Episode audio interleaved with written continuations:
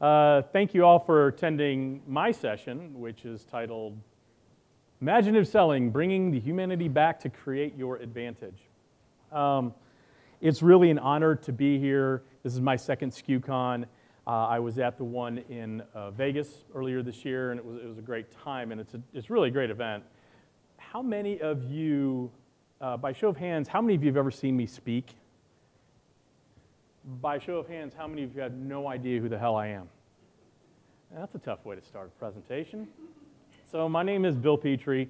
I've been in the industry about 16 years, mainly on the distributor side of the business. I've worked for large companies in sales leadership positions. And 2 years ago, I started my own company, Brandivate, where I work and partner with some supplier clients and distributor clients to help them grow their business. So it's a little bit about me. Very little bit. You guys know what that logo is? Uber. It's Uber. So I want to tell a little story. So Saturday, I live in Nashville. Saturday, I became an Uber driver. I'd signed up a few weeks ago, and I use Uber all the time when I'm traveling, but I really wanted to get the experience from a driver's perspective. Now, do any of you actually ever have I know, Dana Zezo, you've driven for Uber, yeah? You've not. Oh, well, now you've just told everybody you're a liar. So has anybody driven for Uber? It's a very interesting experience. It's, the interface is very similar to what you'd experience on the passenger side. But I did a little experiment, knowing I was going to be presenting this session today. And the first person I picked up on a ride, I didn't engage them at all. I got them there safely, didn't speed, but I didn't talk to them. I didn't ask. They were from out of town, where they were going, what they were doing in Nashville, nothing. And so I dropped them off, and then I picked up my next ride. Next ride, I was engaging. They were going to the Guns N' Roses concert, so we talked about Guns N' Roses, and they were very excited to be they're from Louisville, and they're very excited to be in Nashville. I hadn't been in Nashville in 10 years. What was interesting with that, I had a great conversation. So what was interesting, when I looked at my two ratings, because you can rate your driver, the people I didn't speak to at all gave me a 3. I didn't do anything wrong. I was right on time.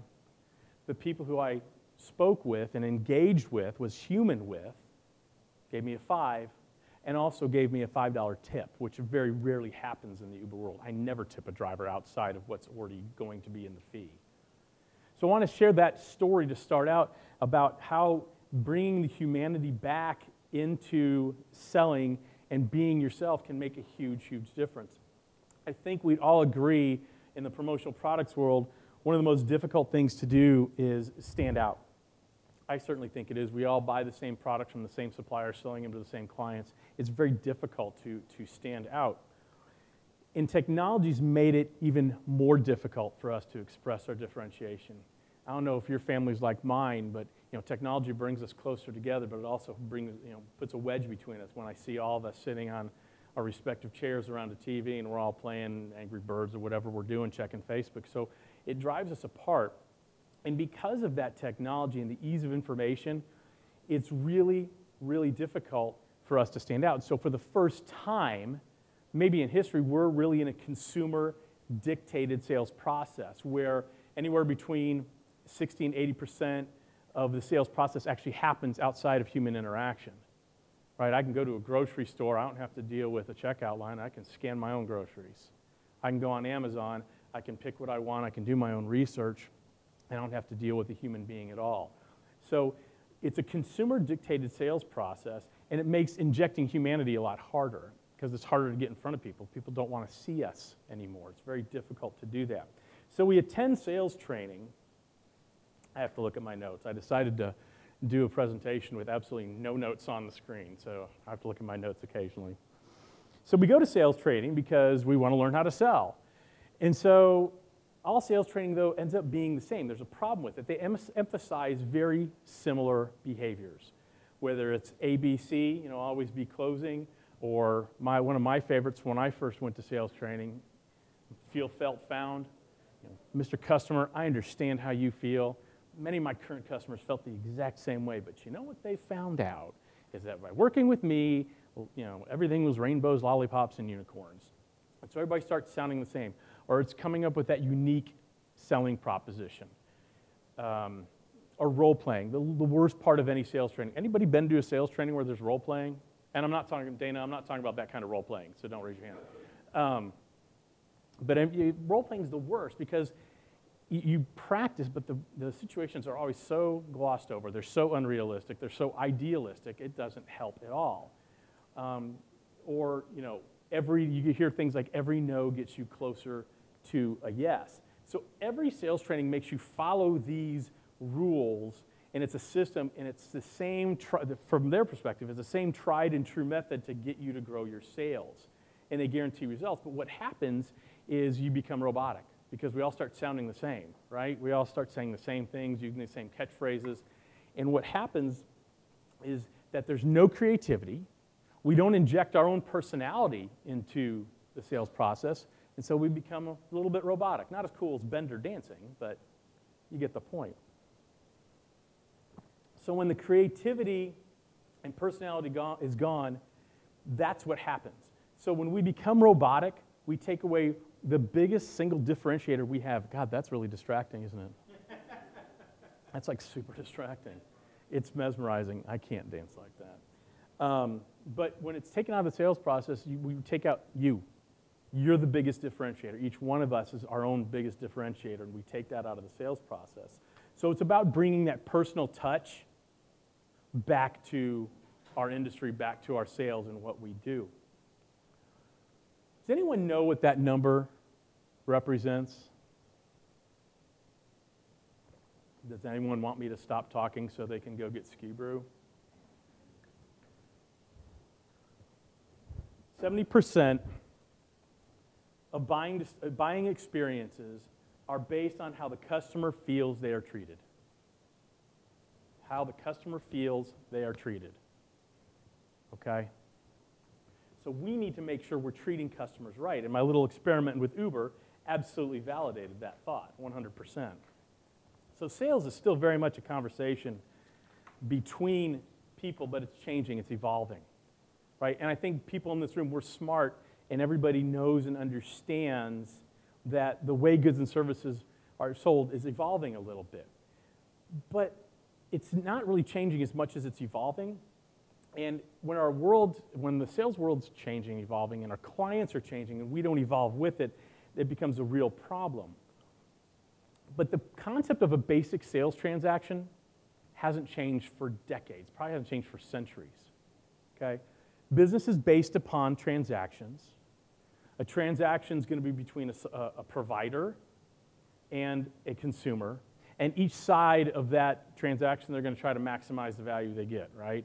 So it's our job, if you're a distributor, to maximize your profit margin. It's your customer's job to beat you up on price as much as they can. Somewhere in the middle, everybody feels like they got some sort of fair deal.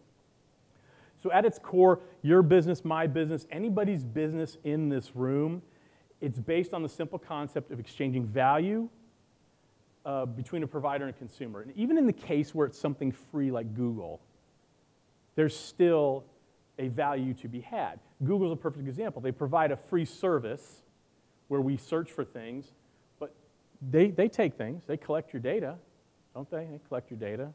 You do a Google search, and then you go to other websites. All of a sudden, things you just looked for, your products are right there if you've gone to Amazon. It's pretty amazing and scary stuff. But they're also going to show you advertising. So in exchange for that free service and giving you every possible bit of information in the world, they're going to get two things. And to the advertiser, they provide a service that delivers an enormous audience, and they can target that audience. So I want to take a deeper look into the sales transaction a little bit, so we can kind of rip it apart a little bit, put some humanity back into it. So I look at like a golf ball sitting on a tee, not a T Hamilton. A golf ball sitting on a tee, a sales transaction doesn't happen without applying a little force. Right, I look at clients, they're in a constant state of rest until we apply some force to them or some force is applied to them. So assuming we all agree with that, you know, Newton's first law states that an object at rest will stay at rest, an object in motion will stay in motion. So increasingly, we have to be the external force. Each one of us in this room for our clients, we are that external force. And that could be a Facebook post, that could be a tweet, it could be a spec sample, it could be a virtual sample, it could be a direct mail piece, it could be a cold call, it could be getting on the trade show floor, it could be any of those things to apply force. So the first thing I want you to, if you want to write down, you don't have to, it's your responsibility as a provider, whether you're the supplier or a distributor in this room, it's your full responsibility to create the force necessary to get your target consumer moving. That's your job. You have to do that. Once we get the client moving, we need to ensure that they're going to continue moving in the direction we want them to go. And we also don't want to slow it down, right? We want people to get through that buying process as quickly as possible. I know I do. So I have an expression when I'm thinking about a chaos, and it's a goat rodeo. And this is exactly where your clients are at, your prospects are at, and your pipeline. They're in a goat rodeo. They don't want to be sold, but they absolutely have to be convinced. They don't want to be sold, but we have to convince them that our solution that we're presenting is the one that's going to give them the most value, the most benefit, whatever you want to call it. So this is where that humanity comes in, and where you can either help or you can hinder the sales process. So this is where it's critical to have an understanding of each client's purchasing journey. And each client is going to have a different purchasing journey. Just like 10 of us could go buy a car, and each of one of us is going to go about it a slightly different way because we're going to have different hot button issues we're going to deal with, we're going to have different expectations, so on and so forth. So we need to understand across the purchasing journey, what's their pain? Why is resolving that pain important? How long have they experienced pain? What other solutions have they tried to alleviate the pain, but maybe failed, maybe success a little bit? How much are they willing to spend to ease that pain? What's their budget? And how are they going to measure that it was actually the problem solved? Asking those types of questions really starts getting you to start caring about what their issue is, and it helps move them through that purchasing journey. So the second thing I want you to write down is it's the full responsibility of you as the provider to understand your customer's purchasing journey and make it as easy as possible. We've all been through sales experiences that are painful, right? I'm sure each one of us can, you know, whether it's a customer service issue or whatever. So we have to make it as easy as possible, because if we don't, there is absolutely someone in this room who can do exactly what you're doing. And they'll find someone who will do it the way they want it to done. There are going to be resistance points, and you need to understand them. And traditionally, these have been objections, you know, and the master sales, you had to come up, had all these tricks to overcome sales objections. Remember that from sales training? Never really seen, there's always a couple, you know, the Ben Franklin close and all these things. It just feels so hackneyed. Remember, we're in a consumer-dictated sales process, and it makes it difficult to overcome these resistance points, and there's going to be resistance points. So it means along the purchasing journey, you're going to have to really understand and, more importantly, anticipate what those resistance points might be. And it could be a number of things. And you have to do this while you're trying to do everything to make sure the transaction keeps moving along at the pace we need it to move along. Progressive Insurance and the way they quote car insurance is a perfect example of this. So car insurance is a price-sensitive business. Nobody likes buying it. It's inherently confusing because everybody's got their own, every company's got their own little pricing matrix, and it's difficult. Oh, and by the way, everyone wants to feel like they're getting a good deal on car insurance, even though we're all required by law to buy it. So it makes it really tricky to do that. So Progressive knew that that was a resistance point, and so they slowed down the buying process and the purchasing decision by realizing and accepting two things: that one, people are going to shop around for car insurance. I shop around, I'm sure everybody else in here does too. Second, they knew that if someone bought car insurance from them and they found out later they could have gotten a cheaper price from somewhere else, they're going to lose them as a client forever. So why not circumvent the entire process? So you go to Progressive's site, they will put their price for car insurance along with every single one of their competitors. Pretty revolutionary stuff when you think about it. And the first year they did that, they saw their sales increase by 32%. That's a pretty impressive number. So they anticipated what the transaction resistance point was, and they just worked, they mitigated it, they went around it. So the third thing is, it's your full responsibility as a provider to understand the transaction resistance points and then find ways to either mitigate them or hopefully even eliminate them. So what all this works to is what everybody wants, and we hear this, one of these buzzwords, the frictionless transaction, right? We all want a frictionless transaction.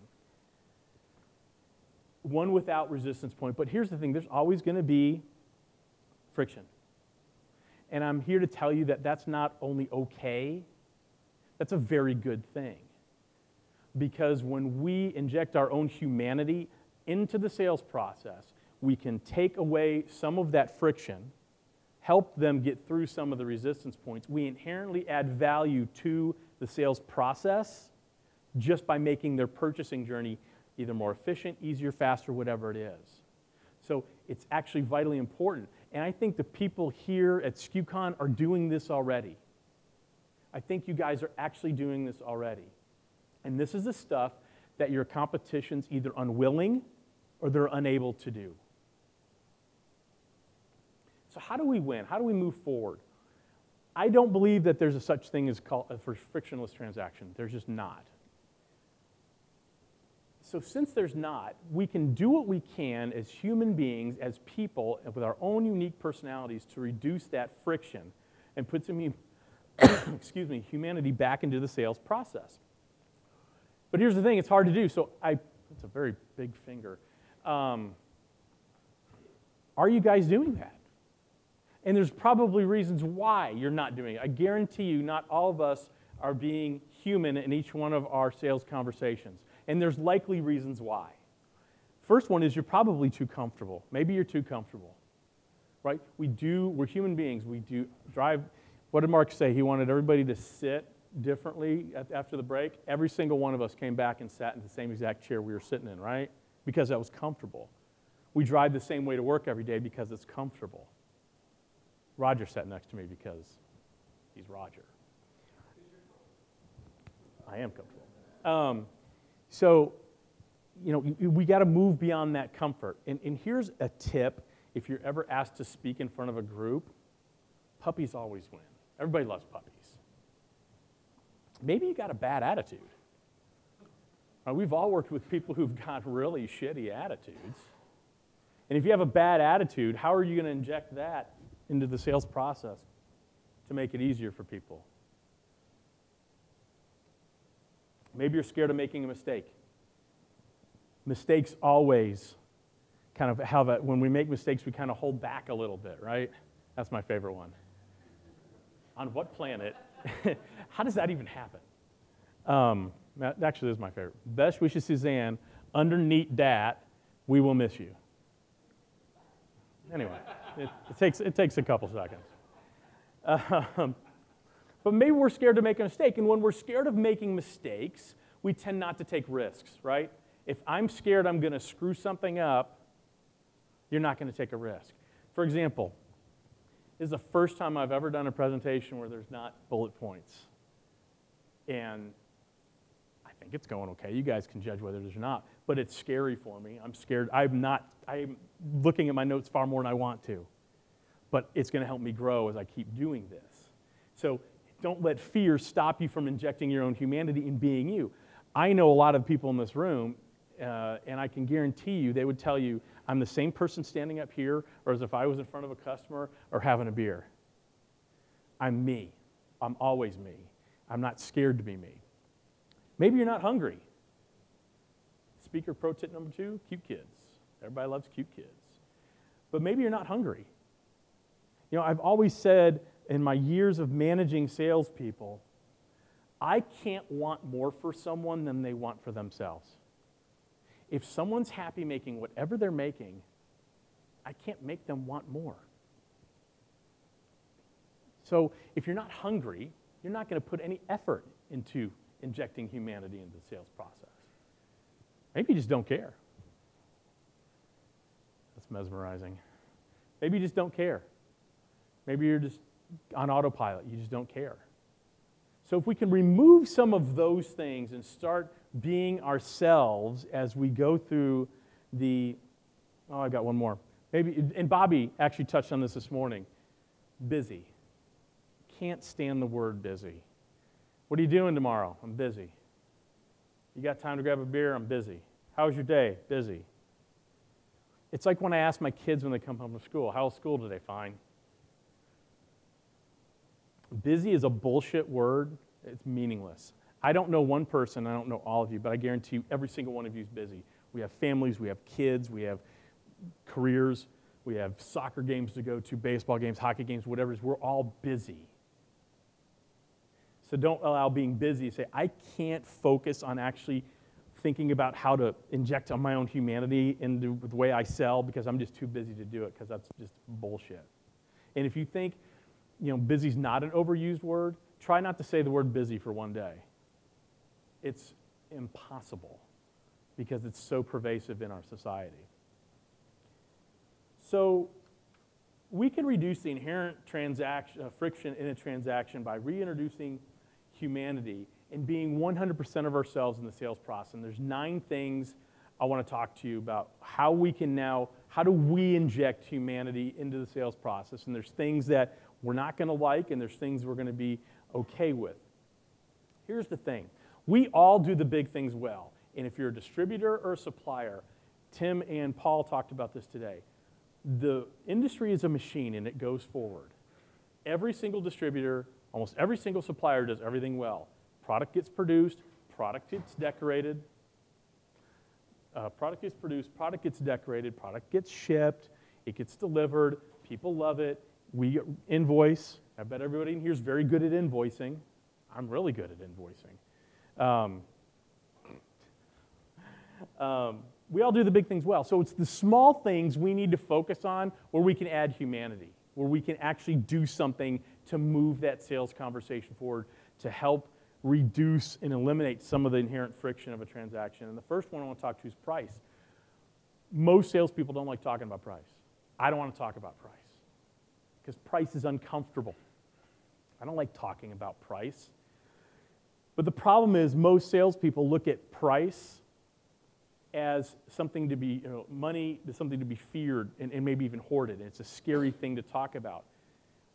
Money is always going to be an issue. Whenever you buy anything, money is always an issue. When your clients are buying something, it will always be an issue. It's very rarely the issue, however. And so to really inject a little bit of humanity into the process, money needs to be viewed as a measure of value, not a measure of payment. Money doesn't represent payment. It represents the exchange of value. We talked about earlier, everybody wants to maximize their value. Money represents value. So the salespeople who are human, the ones of us in here who are human, if we acknowledge price and we relate to it. I've worked with many salespeople, and I've been guilty of it. I don't want to talk about price because it makes me uncomfortable. But when I've done it and forced myself to acknowledge it, understand that there's budgetary constraints, now we can relate on a human-to-human level. Because still at its core, a sales conversation is just, or sales transaction is a conversation between two people. So when we can relate, it takes that scariness a little bit out of the money and understand that money and price is only part of what forms anybody's buying decision. Is it part of it? Yes. Is it the thing? No. Get comfortable with silence. Bobby said something earlier today, and man, I'm glad I didn't have to follow Bobby because he was fantastic. He said, you know, we want to just dump stuff on people. What do you say, vomit? I want to vomit. My term is, it's a show up and throw up. Right? I've got so much stuff to tell you, and I'm just going to tell you this, this, and this. And the human brain can only process so much information. But we are so convinced we have the greatest solution. Check out this decoration method, and here's the packaging, and it's going to be awesome. And it's so super creative, and we tell them all these things, we don't even give people a chance to breathe. So we're all good, very good at talking, but we're not so good at pausing. It's not even listening, it's just pausing. Give people time to digest things.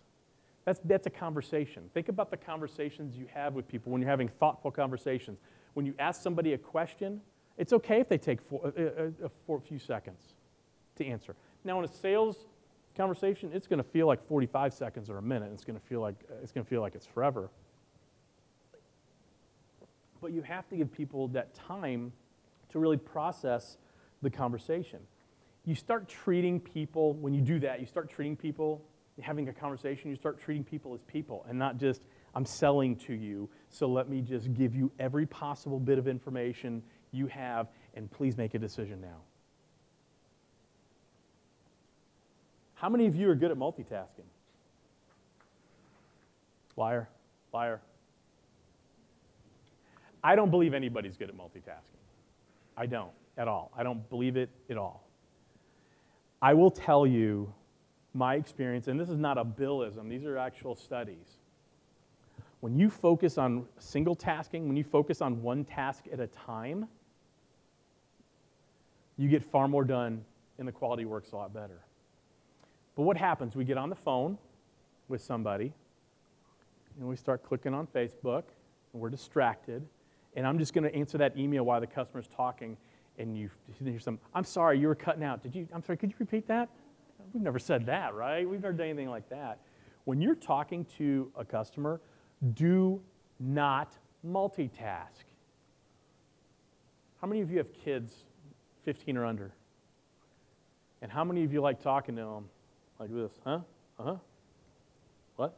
I'm sorry, did you say something? I mean, that's what my kids do. And it's very hard these days to force them to put that down and look at me in the eye. We do that too. And that's what I mean by multitasking. So I'm not, it's not a big whole referendum against multitasking as a whole, although I don't believe in it, I don't think it works. When you're talking to someone who's making a decision on what you're buying, give them your undivided attention. That's being human, right? That's injecting some humanity in the sales process right there. Communicate. Clients don't want perfect. We've been taught by sales training that clients want this perfect transaction. Clients don't want perfect. They want honest. They just want honest. They want communications to be clear, concise, and candid. Now, I didn't say honest. I said candid. And there's a difference. My wife asks me, does this dress make me look fat? Honesty will get me in a lot of trouble. But if I'm candid, I might say, you know, there's another dress that looks a little bit better. Maybe that's, you know, there's a very subtle difference between being honest and being candid, and we have to be candid with our clients. No one likes making a call to a client when does anything ever go wrong with your clients in the order? It's funny, you know, Bobby was talking about explaining our industry and what we do, and when I'm having a conversation with somebody and I'm explaining what we do, say people order product here, and it's delivered here, and there's about 86 opportunities for failure along that line. And so when things go wrong, it stinks to call a client. No one wants to do that. But clients appreciate that type of candid conversation. So it's in all communications. How about challenging your clients? Are clients always right? Are they? Are they ever right? I'm not talking about being Don Draper and walking in and telling a client your ideas are shit. Get out of my office. But what I am saying is if you have a client that's bought the same product from you 5 years in a row for a trade show, it's incumbent upon you to kind of be a little human and say, well, I could take the quick sale, but maybe there's a better vehicle for them. And maybe I should have that conversation. Say, you know, maybe for the same budget we can find something that's better. Because what have the results been? Same pen, same thing over and over again. Challenge your clients. Challenge them. Feedback. I said earlier about my kids when they come home from school, how was school today? Fine. when we go to our clients and we say, it's time to ask how things are going. We say, how are things? And then we white knuckle, and they say fine, because people are inherently nice and they don't want to hurt anybody's feelings, and you go, thank God they things are fine, and we move right along. Ask for honest feedback and give your clients permission to give you that honest feedback. Because when you do, and you say, you know, hold on, I'm glad you're happy with the way things are going, that's fantastic, but I have to believe there's areas we can improve. That's when a client tells you, yeah, by the way, I didn't want to bring it up, not a big deal, but the sweatshirts we ordered last October, about 4 of them came with like an inch hole in the right armpit. It wasn't a big deal. We had enough to cover the event. Now, isn't that something you'd want to know? And doesn't that make you more relatable as a salesperson? Wow, this person always do that. It makes you more relatable as a person, because I guarantee you, if your they're telling you it's not a big deal, but if your competition gets in there, first thing they're saying is, oh yeah, guy working with now, 5 sweatshirts, big hole, didn't even call. So those things that they tell you aren't a big deal quickly become a big deal. So get honest feedback. Be passionately curious. I love this one. Be passionately curious, and it has to be genuine with enthusiasm. You know, there's a reason that stereotypical, I'm going to the car lot, and you know, everybody gets that resistance because the guy walks up and says, hey, what can I do to put you into this car today? Right? It feels creepy and it doesn't feel genuine. Instead, you kind of have to think of yourself as a doctor and not a salesperson. For example, if I break my arm and I go to the doctor, I don't want the doctor to go, Bill, I am so glad you came in today, because you know what we're going to do? We're going to fix your arm right up. We're going to set it, and look at all these cast colors. And you know, because I like you, I'm not going to charge you. You can pick any one of these cast colors. We're going to set that thing, and it's going to heal in probably about 2-3 months. You're going to be as good as new. It's going to be fantastic. Now, if I went to a doctor like that, that'd be weird. That would feel really weird. Instead, a doctor is going to assess what happened. How did you break your arm? How much pain are you in? They're going to take x-rays. They're going to do some diagnostic tests, because if you fell out of a tree and broke your arm, that makes sense that your arm would break, right? But if, let's say, you just tripped and stumbled in the house and your arm broke, maybe there's another reason it broke. And maybe so they'll do tests, and maybe they find out you have osteoporosis or something like that, that there's another underlying theme of why your arm broke. We need to do the same thing with our clients and have that conversation. So ask those questions. You mirror that same dynamic in the selling process. It really becomes, again, that human interaction that people are craving. You know, the more digital we get, the more people crave that human interaction. So give them the human interaction.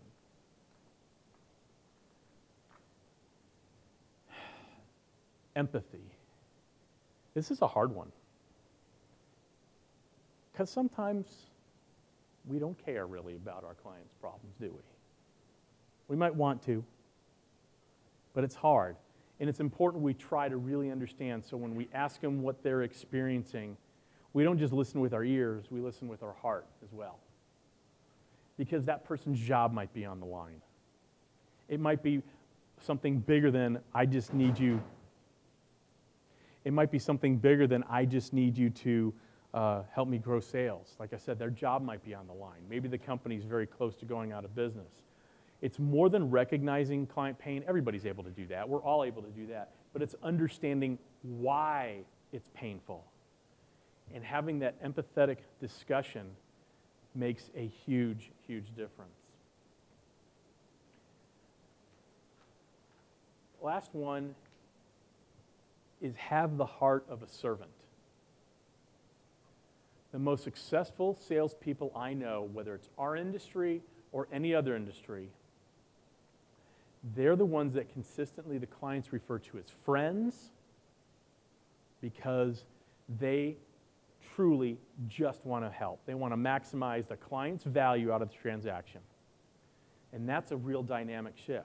The great salespeople, they leverage what we do. They leverage promotional products to make sure that they're going to get a value as a result. And by the same token, they're authentic about it. So if they're in front of a client and they can't help them, they're not going to take a quick sale. They're going to refer them to someone who can.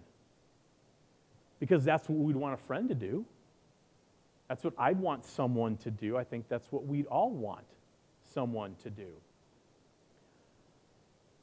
Great salespeople that inject humanity into the process always, always make serving the needs of the client the primary focus of every conversation. It goes beyond, how can I help you? It's, how can I help you solve that? Short-term, medium-term, long-term. How can I help propel you forward? How can I erase this issue from happening again? It's having that conversation. So you show me, you know, it's like the old Zig Ziglar approach. Remember his famous quote, to get the things I want, I first have to help other people get the things that they want. And that's still true today. I don't care if that quote's 70 years old.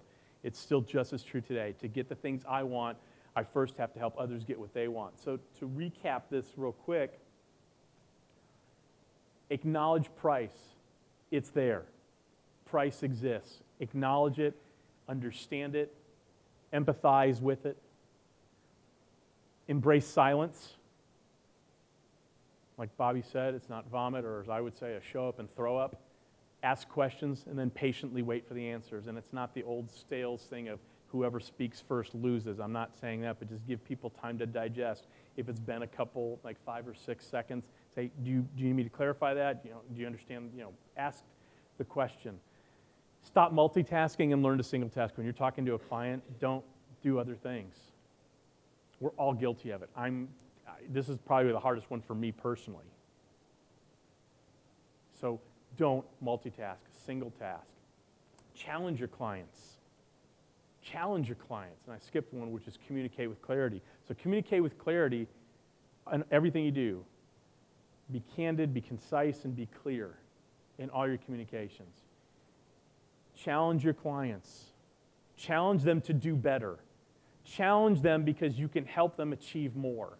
Challenge them because you know you can make their lives easier. I've always had a very simple theory when I'm working with a client or someone I'm trying to sell.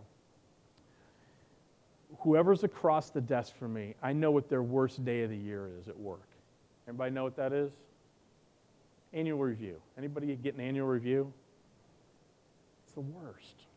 You get a piece of paper and you're evaluated on paper, and you get to hear things like, well, I can't give you all fives. Nobody gets all fives. You hear weird things like that. So if I can help the person across the desk from me have a better annual review, I know I'm being human. I'm helping them out tremendously. So if it's a VP of sales, what's he measured on? Top line growth, bottom line revenue. I know if it's a human resources individual, they might be measured on talent retention or talent acquisition or how effective training is, so on and so forth. So think in those terms. Ask for honest feedback, right? Don't accept fine as an answer. Fine is another word for mediocre, and I don't care to really give you the entire answer. Be passionately curious. Be truly empathetic as much as you can with your clients, and have the heart of a servant. Those are the things that allow you to create a human experience. And whatever friction is in the transaction, it helps you move around it, maneuver through it, mitigate it, or obliterate it completely, because you're invested. It's about being invested. But here's the thing. We don't get to decide if we're being human. We don't decide that. The customer does. The customer decides that ultimately, if we're doing that. So we're having a great time here at SKUCon. Fabulous event. Many of you are sticking around for the ASI show. So you get back to your offices early next week. So you're going to learn a lot of things. You've written a lot of things down in all the great sessions. So what happens next week when the shit hits the fan? Oops. Oh, it stopped working. Oops. Good Lord, I know what I did. Okay. So what happens? There we go. What happens next week when the shit hits the fan? Because it will. And you'll forget everything you learned, and you'll go back to doing the same thing you always have done. You go back to doing the same thing you've always done. So if there's one thing I want to leave you with today, and the underlying thing of all this is you have to care. You have to truly care. Because if you don't, there's no way you can inject any sort of humanity into the sales process. Not at all. It can't be done.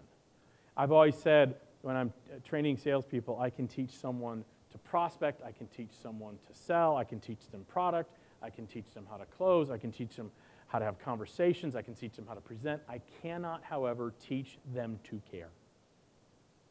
I can't. No one can. You either care or you don't. So care in my world stands for client focus in everything I do.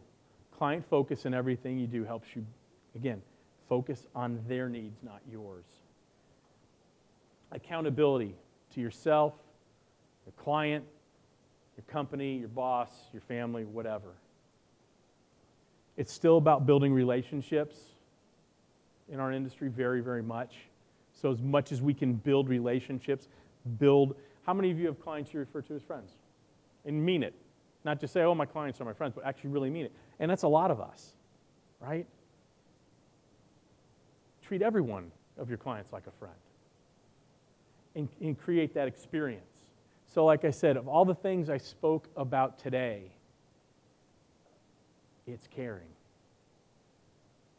And if you can strive to care 100% of the time, you're going to have more rewards than you can ever imagine.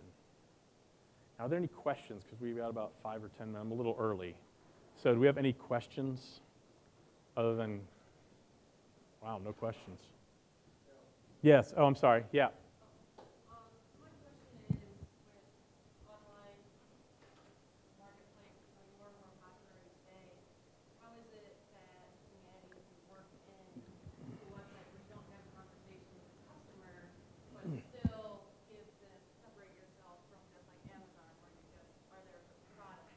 Right. How do you still inject humanity into that process? You can, yeah. I am. I will, absolutely, thank you.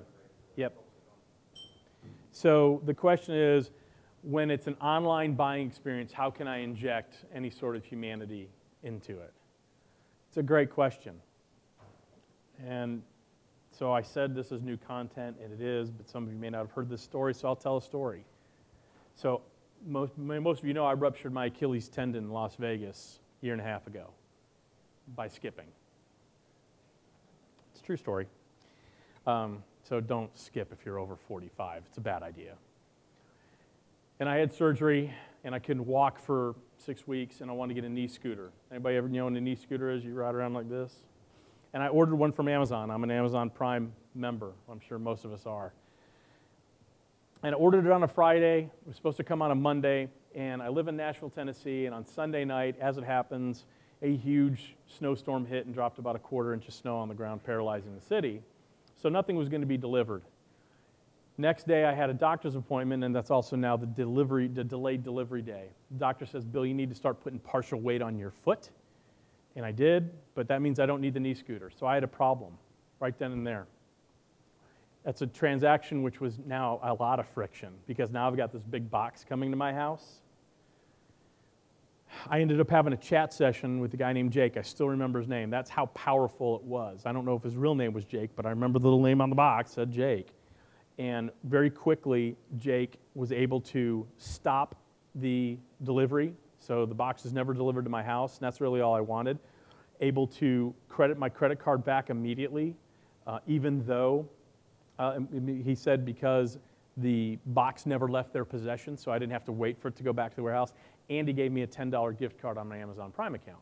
So there is injecting some humanity into the process. So you have to find those opportunities because they're not readily apparent, right? And that's what I was saying earlier. You know, a lot of buying decisions are made without really getting us involved, right? I mean, I do it all the time. It's when you are involved, that's when you got to inject that humanity. So I don't know if I answered your question, but I babbled on long enough, so. Does anyone else have a question?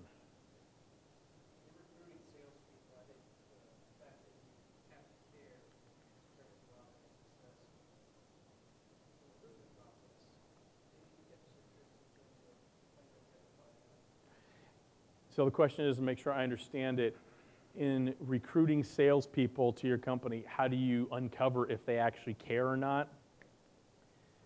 I don't know. I mean, that's a tough one. I think it's just you kind of, as you have a conversation with somebody, you can really uncover a lot about them. And I love having interviews where I talk very little about the job itself. I want to talk about them. If I'm interviewing them, I've already made the decision in my head. I think they're qualified to do the job, so I don't need to ask. You know, nothing. We've all been through interviews. Nothing is worse than when they have my resume in front of them and they're asking me things right off my resume. I'm like, are you just checking to see if I remember the lies I put on here? Because I don't. It doesn't make any sense to me. It's having that conversation. One of my friends specifically has his interviews at 5 o'clock. On a Thursday or Friday evening at a bar. A, he wants to see how they conduct themselves in that type of a social situation, but B, he just wants to get out of that office and have a real conversation. So I think it's unfortunately probably just reading people and your own radar. You know, can you tell if somebody cares? And you can tell by their behaviors. Like I can tell when my kids don't care what I'm saying when their nose is buried in their phone. It's pretty easy.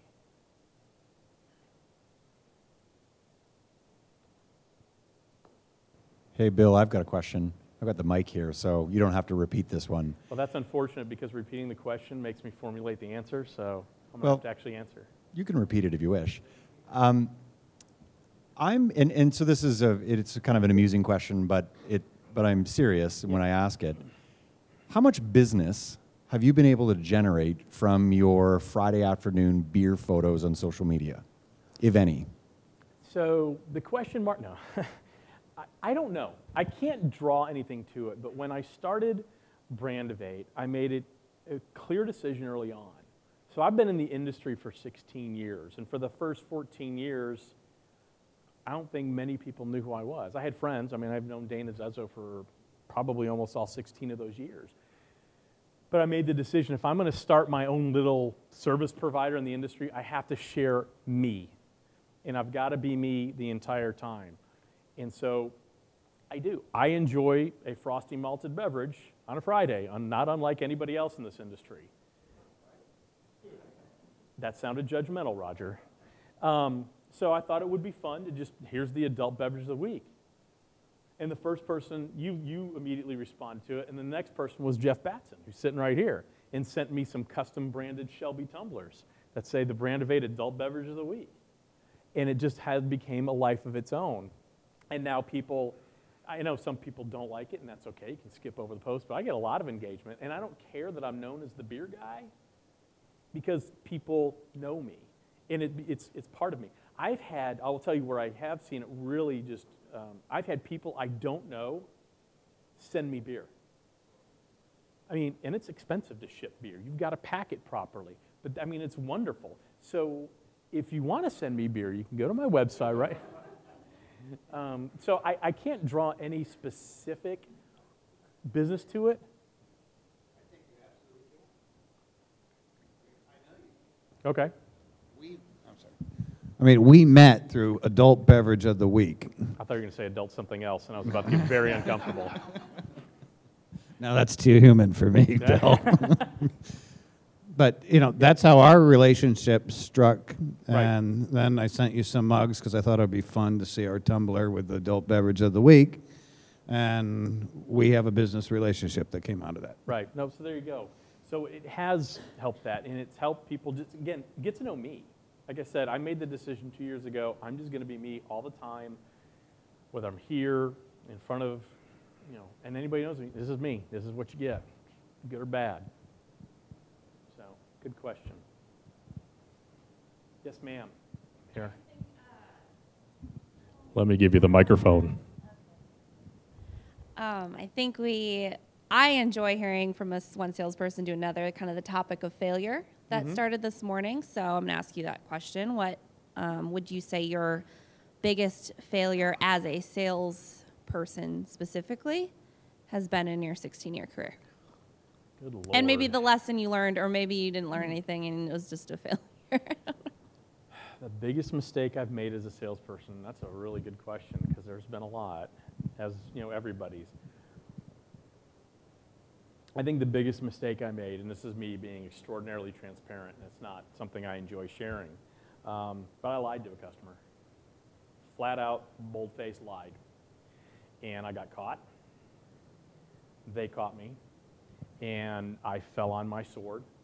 And it was one of the hardest conversations I've ever had to have. And I said, I'm going to be honest with you because I wasn't earlier. I lied to you. It didn't ship when I told you it was going to ship. Lost the client. And I learned, don't lie to your clients. It was one of those, you know, we all have those moments where things are going fast and you make a stupid decision. And that's exactly what it was. It wasn't calculated. It was a million things were happening. I got a phone call from an upset client. I didn't look. And I said, absolutely, it shipped. So how's that for honesty?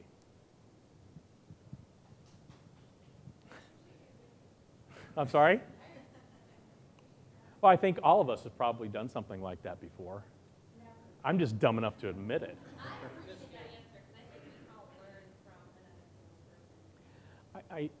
I think what I really took away from that, obviously don't lie from client to clients, but it's better to say, I don't have that information. Give me a couple minutes and I'll get it to you. I know you need it. And give them an identifiable timeline and stick to it. That's probably really what I learned. And don't talk to clients. Thank you guys very much. I hope this was valuable to you guys, at least little bits and pieces. Thank you.